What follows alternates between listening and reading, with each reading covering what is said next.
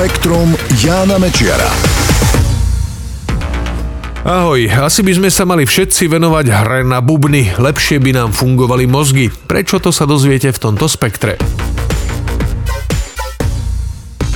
Ľudia, ktorí pravidelne a dlhé roky hrajú na bicie, majú trochu iný mozog ako ostatní. Má inú štruktúru a funkčnosť.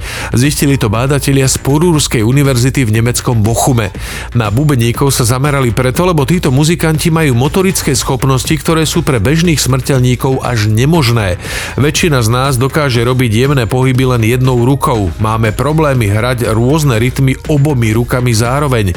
Bubeníci dokážu hrať každou končatinou vrátane nôh niečo iné. Vedci si preto posvietili na 20 profesionálnych bubeníkov, ktorí sa tomuto nástroju venovali v priemere 17 rokov. Pomocou magnetickej rezonancie preskúmali štruktúru a fungovanie ich mozgov a potom to porovnali s mozgami nebubeníkov. U bubeníkov objavili jasné odlišnosti v časti, ktorá sa latinsky nazýva corpus callosum, po slovensky svorové teleso.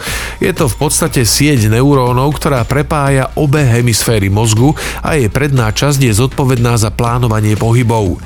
Bubeníci mali v tejto oblasti menej neurónových vláken, ale za to boli hrubšie. To im umožňuje rýchlejšiu výmenu informácií medzi obomi polovicami mozgu. Ukázalo sa aj to, že čím boli tie vlákna hrubšie, lepšie, tým lepšie výkony bubeník podával. Navyše vedci zistili, že pri motorických úlohách boli mozgy bubeníkov menej aktívne ako mozgy ostatných ľudí. Efektívnejšia organizácia mozgu umožnila, že pri pohybových úlohách sa nemusel až tak veľmi namáhať.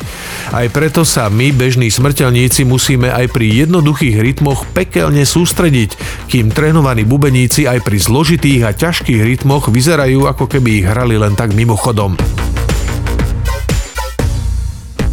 Globálne emisie oxidu uhličitého tento rok mierne vzrástli, aj napriek tomu, že spaľovanie uhlia pokleslo. Vyplýva to z výročnej analýzy projektu Global Carbon. Podľa nej za tento rok stúpnú emisie CO2 v porovnaní s rokom 2018 o 6% Emisie z uhlia pritom poklesli o menej ako 1% Využívanie tohto paliva v Spojených štátoch a Európskej únii sa však tento rok znížilo pravdepodobne až o 10% Nárast emisí tak tlačí tlačila nahor predovšetkým rastúca spotreba ropy a plynu. Treba však povedať, že z istého pohľadu to môže byť aj dobrá správa. Predpokladaný nárast emisí CO2 je totiž taký malý, že môže ísť o štatistickú odchylku. V Lani množstvo tohto skleníkového plynu vyprodukovaného ľudstvom narástlo výrazne viac, až o 3%. Od podpísania Parížskej klimatickej dohody v roku 2015 je celkový nárast emisí 4%. Podľa výskumníkov z projektu Global Carbon Karbon však pokračujúce využívanie fosílnych palív ohrozuje ciele, ktoré sa krajiny v tej dohode zaviazali dosiahnuť. Tohto ročné čísla by však mohli naznačovať, že nárast emisí sa spomaľuje a ľudstvo predsa len robí isté pokroky v tomto smere. Vedci zo štátnej univerzity Ohio sa podujali zistiť, ako odstrániť z dychu zápach cesnaku. Dobrovoľníkom najprv dali pochrúmať strúčik cesnaku a potom ich nechali konzumovať rôzne druhy potravín.